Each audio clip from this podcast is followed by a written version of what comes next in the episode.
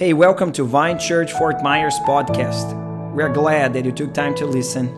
We pray that the message of grace empowers you today.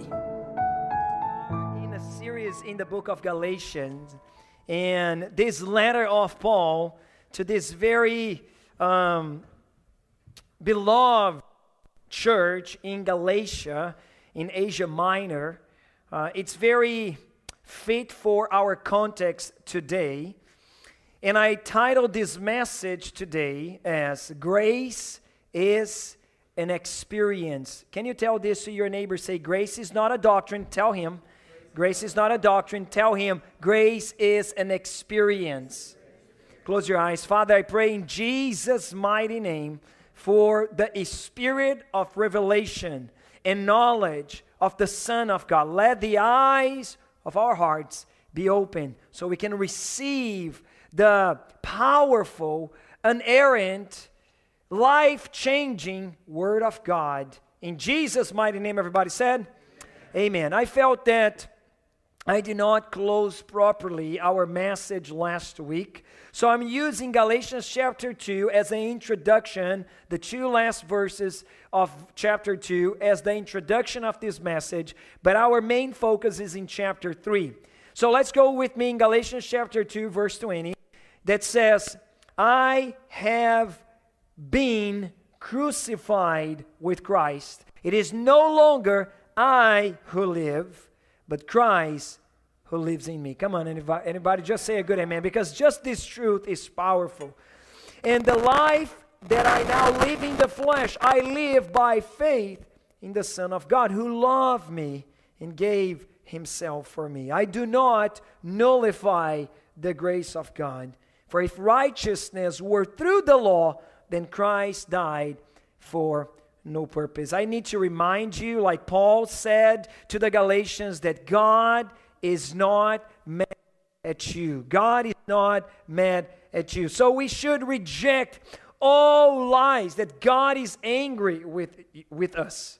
And here, please, I'm not enforcing the humanistic idea that sin is an actual problem. The, the human idea is that sin is some sort of religious taboo imposed by medieval inheritance. But no, we are evil. We are sinners. We have a problem with sin. No, no, no. What are you're talking about? I know how to make good things. I know how to do good things. I have goodwill. Yeah, Jesus said that for us as well. In Luke chapter 11, verse 13, Jesus clearly says, You that are evil, you can give good gifts. So it's not a problem for evil people give good gifts. So I'm not denying that uh, we have a sin problem, like humanistics like to say. We have a problem of sin. However, once I repented, once I realized I am a sinner and unable to save myself, and I seek for Jesus, I sought Him as my Redeemer. Now I need to remind myself of this forgiveness and walk in peace with God and stop walking in condemnation. And because of the finished work of the cross, all God's wrath was satisfying. It was clearly over Jesus Christ. All God's justice came upon Christ Jesus. So now there is no one single drop of God's wrath that can come upon me. God cannot be angry at me because Christ Jesus received all that wrath. We receive the righteousness of God as a gift. And again, the word gift here is exactly that it is a gift. You don't perform, you don't endeavor into achievement, you receive. But you have to understand the quality of this gift. This gift is a entire value. It is a binary value, 0 or 1, yes and no. It is righteous or guilty. You don't have a progression in your spiritual walk in order to receive righteousness. Once you believe, you are identified by God with the righteousness of Christ. Let me prove that to you. Second Corinthians chapter 5, 21 says, For our sake he made him to be seen who knew no sin, so that in him we might become the righteousness of God. So when I say, Galatians chapter 2, verse 20, please, that I am crucified with Christ.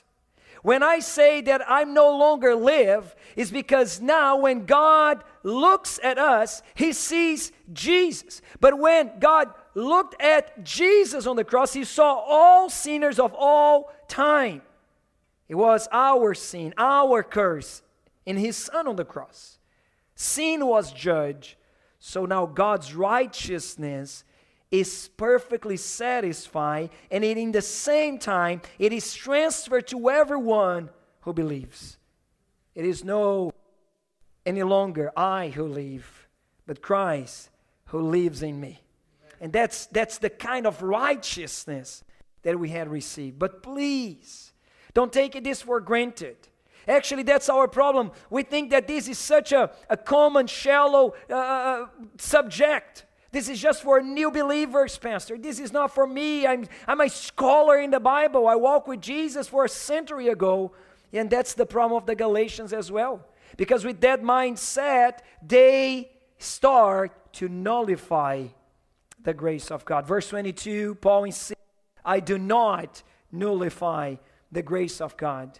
For if righteousness were through the law, then Christ died for no purpose. So anyone who claims that he can be justified by works of the law or some sort of religious performance by his good behavior, he or she is nullifying the grace of God. If I can't save myself, what is the use of Christ Jesus coming to save me and dying on my place? If I can save myself, God's grace and Christ's death is useless. But I know it is not useless because I had experienced this grace in my life. Let me remind you this again grace is an experience. Let me remind you again grace is an experience, it's not a doctrine. It's not just a, a an amount of, of, uh, of doctrines and, and clauses and principles that you sum up as a religious belief. It is not a mere doctrine or intricate religious system. We must discern this work of grace in our lives through the Holy Spirit and see that as an experience. And actually, I'm insisting in this aspect of experience because that is the appeal of Paul in the next verses. And now we're stepping chapter. And in the sequence of our Bible study here, we're going to find out that Paul brings six arguments. Tell to your neighbor, six arguments I'm not going to cover all the six arguments. Actually, maybe today I'm going to cover only half of the first argument. But the first argument is extremely powerful. He, he brings the experience of the Galatians as this unquestionable fact that it is it, it was through grace that you came to be saved. And God here, first of all, then he appeals to the scripture. Then he speaks about God's promise, how powerless the law is to lead us into victorious life. Later on, at the end of chapter 3, he's already saying that it's only through faith that you can have a victorious life. By the way, we're going to stretch the subject during the 21 days, so don't miss the uh, devotional time. And the last argument is about our inheritance in Christ Jesus. But first of all, Paul says that grace is a powerful experience. Let's go to chapter 3, verse 1. Yeah, I need your, your help here, man of God. What's going on? And it's exposed. Maybe it's the door or something. So, Galatians chapter 3, verse 1 says, O foolish Galatians, who has bewitched you? It was before your eyes that Jesus Christ was publicly portrayed as crucified. Let me ask you only this Did you receive the Holy Spirit by the works of the law by hearing with faith? Are you so foolish, having begun with the Spirit, are you now being perfected by the flesh? Now, Paul is very harsh here. Actually, you don't see him uh, uh, naming or acting like that toward any other churches or letters. Like you don't see this kind of hard words. He actually calls them foolish. He calls them, you don't have an understanding. You guys are idiots. You guys are stupid. You guys are not thinking. You guys are not using your brain. Let me challenge you something in the next services. Please don't come only with your heart open, but please come with your readiness to use your brain as well. I'll, I'll need your brain as well. Because Paul appeals to his to their reasoning for considering their past. He, he actually says, Don't you see? There's something wrong. You had experienced the Holy Spirit. It seems there is a, a, a, a, spell over you. You are bewitched. The word is baskeino in Greek that means it, that's, it charmed you away from grace. Don't you see? Don't you realize that maybe you are under a demonic influence? And that's the only work of the devil. He wants to keep us and the people of the world blind to the wonderful message of the grace of God.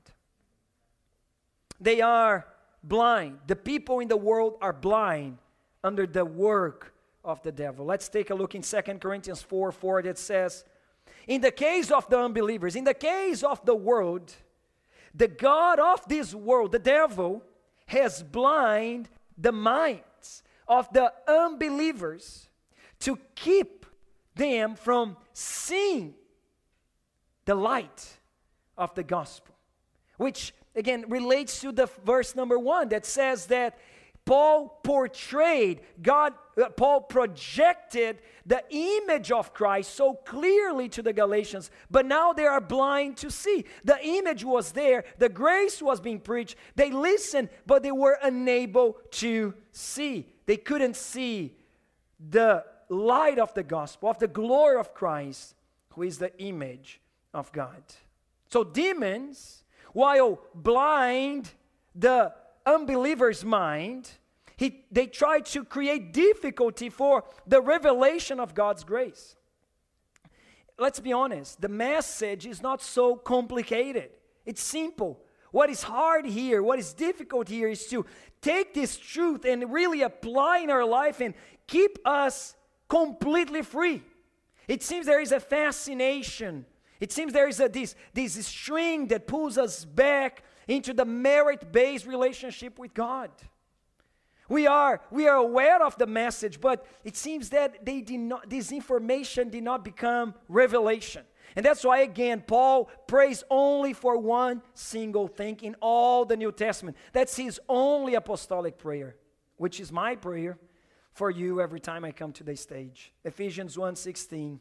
He says, I do not cease to give thanks for you, remember you in my prayers. Look, I pray for the churches. And this is my prayer, verse 17, that the God of our Lord Jesus Christ, the Father of glory, may give you the spirit of wisdom and of revelation, of in the knowledge of Him. Verse 18, having the eyes of your hearts enlightened, that you may know what is the hope to which He has called you, what are the riches of His glorious inheritance in the saints. The devil tries to keep the believer from moving forward and by keeping us bound to the works of the law.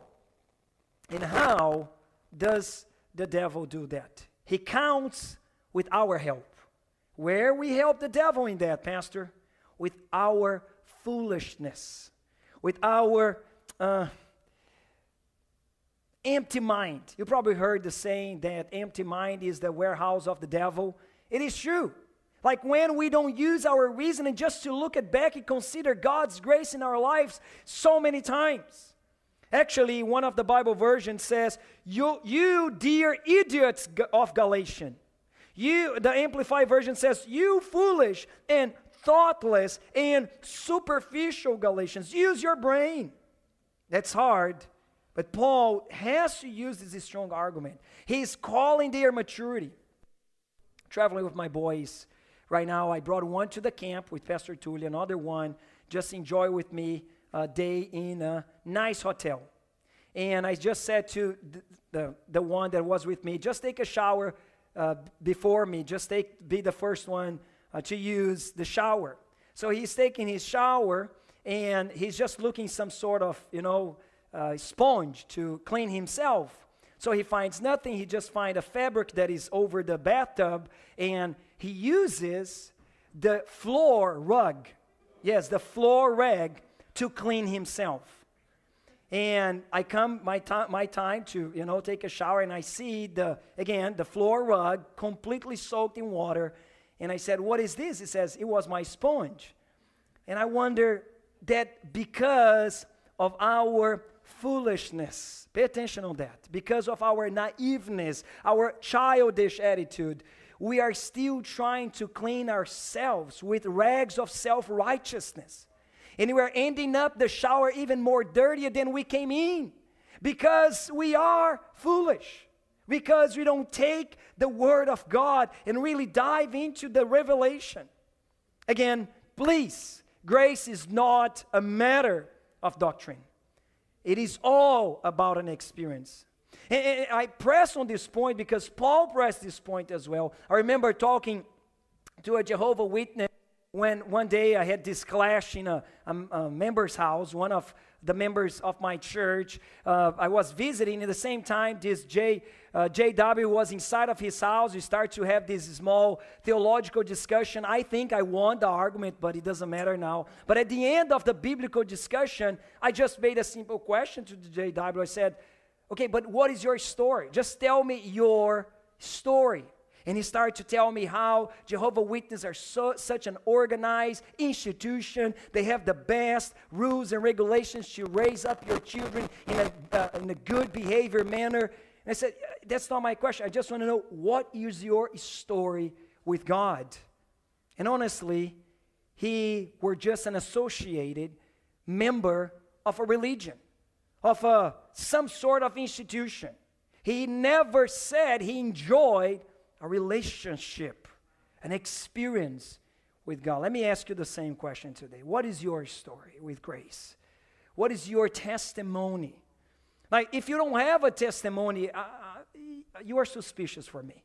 Everybody that really experienced grace in one moment or other, we're going to have the grace moment. Our testimony, the gospel message, is not merely doctrinal, it is not a teaching, it is a spiritual, real experience. In this message, the sinner realizes that he cannot be justified before God because of his good works, but only because of the work of Christ. It's not a matter of what man can do to God, but it's what Christ has done for man. This is our message. It's not a piece of good advice or set of rules or something that we should practice in order to achieve nirvana or uh, evolution or development. It is the declaration of what God has already done. It's not a demand, it is a gift that we have to receive. And let me press more on this point because the Galatians they had received this message, but now they were forgetting the experience that that message produced. Again, then in verse 2, Paul says, verse 2, let me ask you only this Did you receive the Spirit, the Holy Spirit, by works of the law? Everybody says works of the law. And then he compares the works of the law by hearing with faith. Say faith. So pay attention here because a faithless life, it's compared by Paul here not as a sinful life, not as a wicked life, not a life in debauchery. A faithless life here is compared as a person that is trying to achieve uh, some sort of merit and favor and blessings based on good works, based on the works of the law. So a faithless life here is synonym of a self effort, self endeavor, uh, self merit or self righteousness relationship with God. Someone are going to say, All right, Pastor, but uh, what is the big deal about the principle of the law? Is there uh, any problem for me that decided to walk in the, you know, in the self-development or goodwill of my own endeavors? What is the big problem about that? The problem of the principle of the law is that the foundation of your relationship has to do with your self righteousness, has to do with some sort of small little piece of glory that now you receive because you have done your part. The law makes demands, the gospel makes promises. The law demands obedience, but grace challenges us only to believe. Oh, but I don't see the problem with that. I can believe and at the same time trying to perform to God and you know charge God with an invoice about my blessings. But that's the problem. Because now that you are charging God with your invoice because you had fast, you had prayed, you had fulfilled such and such religious duty, there's no need of faith. There is no use of faith. And let me tell you something Hebrews chapter 11, verse 6. Without faith, it is impossible to please Him. For whoever will draw near to God must believe that He exists and that He rewards those who seek Him. Faith is the basis for the relationship with God. And you might say, I don't understand that, Pastor. That's why it's hard for me to walk by faith. But how many things you don't actually understand, but you believe anyways? You get in every time you travel in your airplane. You don't have idea how the aerodynamics of that huge machine works. And you believe that that thing is going to bring you from point A to point B. And you just trust and you don't understand, but you believe anyways. Actually, there's one aspect that I'm defending in my thesis uh, to my master degree is that the day that you think you understand, you miss the point. Because the infinite God can never be grasped totally by a finite being like you. If you got to the point that you think you believe as a finite being, it means you became God itself. You cannot understand all the grace of God. Actually, through eternity, that's our big adventure to find more about His grace. Come on, somebody. No one has ever receive a miracle from God because of good works or good behavior. We see that.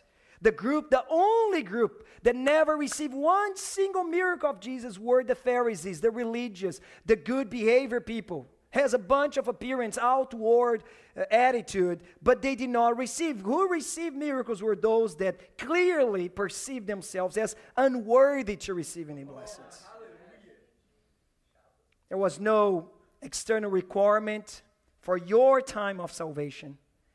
It also, Galatians, remember, there was no external requirement, no circumcision, no kosher diet. You don't need to eat Jewish diet to receive the Holy Spirit. And, I, and, and I'll be very precise here because we personally believe that when Paul claims in verse 2 again, please, that he had received the Holy Spirit here, he is implying the actual feeling overflowing of the Holy Spirit, not the dwelling of the Holy Spirit, but the actual overflowing, the Pentecostal experience of actually visually and, and perceivable experience by speaking in tongues. And I say and I appeal to this argument because I believe that experience was so remarkable to the Galatians that Paul could use that remarkable, unforgettable moment that praying tongues and be filled with the Holy Spirit as a point of argumentation. In other words, know you are going to heaven. Anybody home say amen. You know you're going to heaven. And you know when you really think and, and reason your faith, you say, I will never be perfect enough to be worthy of heaven. But I trust Jesus to come to heaven. But my question is, are you trusting Jesus to believe that heaven can come to you? Because if the Holy Spirit came to dwell within you, it means that heaven came to you. John chapter 1, verse 7, 17, the law was given through Moses. Grace and truth came. Everybody says, grace, grace. came. Just remind your brother about that. Just say, grace came, dude. Grace came, my sister. Gra- grace came through Jesus Christ. He came from heaven to you. So the gospel message makes Christianity this unique set of beliefs. It is set the world apart in only two religions, so to speak. And again, not that I'm putting Christianity as a religion just for the sake of my argument here. The point is, there's only two mindsets the religion based on human achievement, and one based on divine accomplishment. There is a group that says you can earn your way to heaven, but there is one that says you must trust in Jesus Christ alone. There's no other religions, including the atheism and humanism that says that you can develop yourself. In Christ, we experience the greatest expression of God's grace. Himself comes to dwell within us. We were unified with Him in one spirit. And now, again, we're not, we don't want uh, uh, fix ourselves. We just want to keep it simple. Keep it simple. No, no add on to the formula. It is already done. Keep it simple. That's that's what the next verse says. Galatians 3 3. Are you so foolish? Having begun by the Spirit, are you now being perfected by the flesh? You remember when you got saved. You, you didn't understand much, you were simple. Like someone said in this case, less is more. Don't add on anything else to the message of grace. Keep it simple. Amen. The Galatians were not completely turning to the law, they were trying to mix the unmixable, the incompatible dispositions of law and grace. And that happens today. They are trying to mix oil and water, and we're not going to happen. There are Christians who believe they are saved by grace, but after that, they think they must sanctify themselves by the law of self effort and merit. But we have to remember justification and sanctification come exclusively by grace through faith in the finished work of the cross. Let's turn our eyes out of ourselves and put our eyes on Christ and Jesus alone. Christ Jesus alone. I say that because there is this tendency of, of self introspection. You're trying to find inside of yourself some mistakes. And you're thinking that this is the work of the Holy Spirit. Our confidence is in God's undeserved favor and not in our performance. And because you understand that God is always overcomer, always victorious, you enter in his victory. Amen. The problem is that many believers thinks that the law has some sort of power to make the Christian more holy. And actually they are very afraid of this kind of message that we're preaching here. See, Pastor, what you're thinking, what you're, what you're preaching is very dangerous. Like the young people are going to get wild. They're going to learn they are loved, and the grace is always available, and they're going to just make their life terrible. Yeah, just look to the history, just look to psychologists and therapists. If this is true, do you think that who, who tends to be more wild and, and, and for no reason revolt? A child that is always loved, cared, forgiven by his parents, or a child that is always rejected, that is always uh, uh, in an injustice way punished? Which one of the kids tend to be more mentally sound? 1 Corinthians 15 56. The sting of death is sin, and the power of sin is the law. The more you try to keep the law and not sin, the more you sin. So there are three principles to overcome sin with grace. And that's how I'm going to close this message. Grace and victory over sin. Principle number one consider the work of the Holy Spirit in you. Again, just because you desire to overcome sin. This is, this is one of the many proofs that you are born again. You don't like sin. You see that sin is incompatible with your new nature. This is one of the works of the Holy Spirit, but don't stop there. The Holy Spirit also empowers you into righteousness. He leads you into victory, convincing you not about sin. He did that when you accept Jesus. But now his work is to convince you of his righteousness. John chapter 16, verse 8. When the Holy Spirit comes, he will convict the world concerning sin. But it, now he's working on you on convincing you of his righteousness and also about the judgment. And Jesus explains concerning sin because the world did not believe in him. Did you believe in Jesus? You believe in Jesus. You don't need this convincement anymore. Concerning the righteous, does work because Jesus is not with us. He went to the Father and we see him no longer. But concerning judgment, because the ruler of this world is judge, his job also is to convince us that victory is not earned, victory is received. Again, you don't need to develop more conscience of sin. Yield to the work of the Holy Spirit that leads you into the conscience of righteousness. Stop to meditate and scrutinize yourself, look for mistakes. Just meditate in a tremendous gift given to you. Number two, consider the love of Christ for you. Living under condemnation and guilt does not free anyone from sin. On the contrary, the law only incites the flesh to be more conscious of sin. And when you feel condemned, you end up sinning even more. The key to be aware, the key is to be aware of His love. And I say that because, uh, again, even before temptation, Christ Jesus loved you so much. He doesn't need to prove you that. There's nothing you can do for him to love you more, or nothing that you lack to do that will make him to love you less.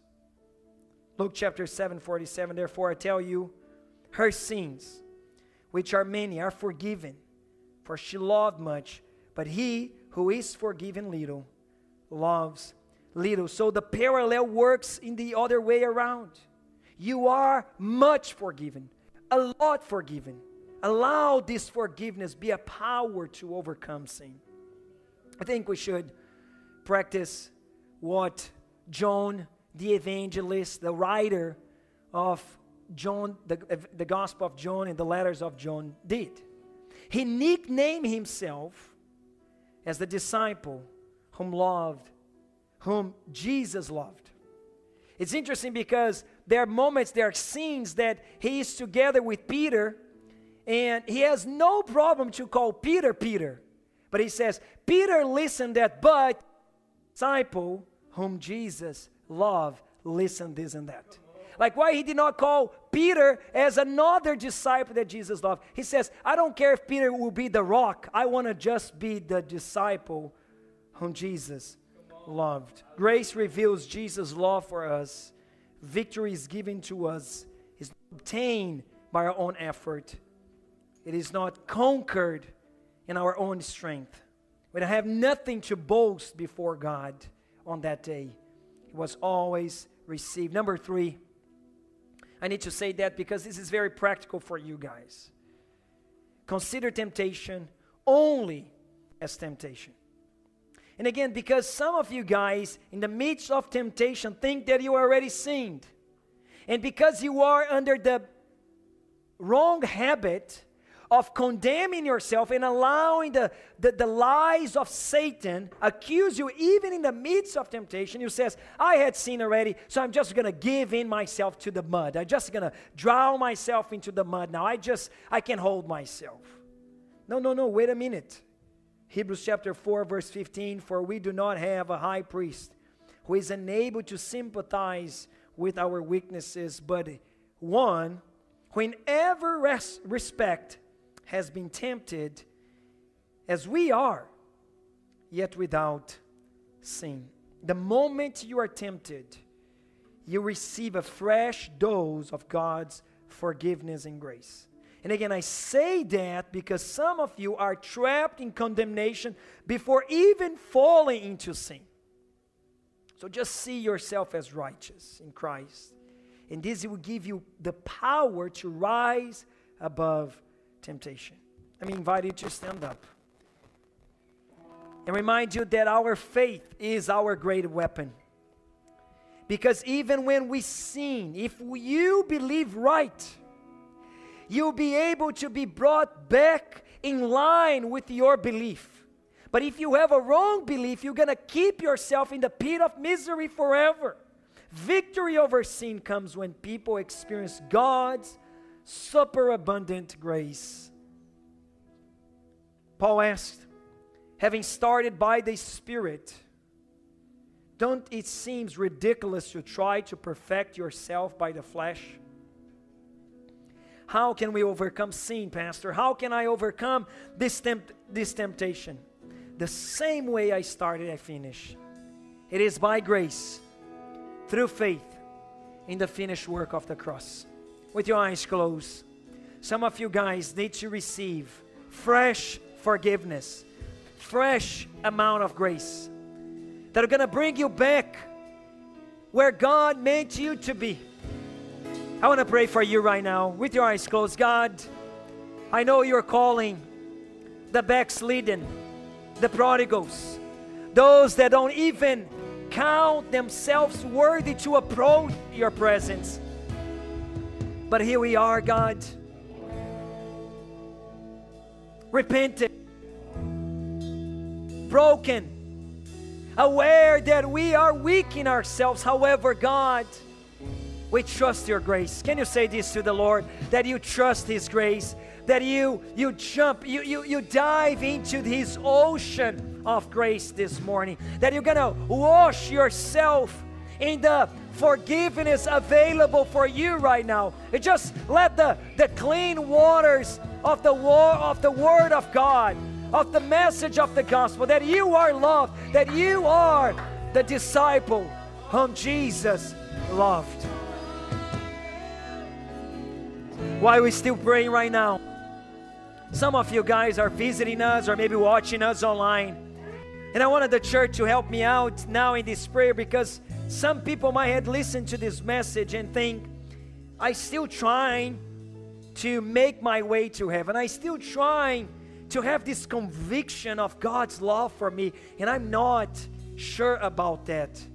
But today is your day. Today is to, is your day. Today is the moment for you to receive grace that saves you and keeps you saved. With the whole church praying with me right now, just to help these people that are going to make this prayer first time in their lives. Just repeat after me say, Lord Jesus, today I give up on trying, fix myself, save me. I give you my heart, I give you my life. Save me Jesus Christ, I give you my all. In Jesus' name. Come on, church, let's give God praise. Let's worship Jesus.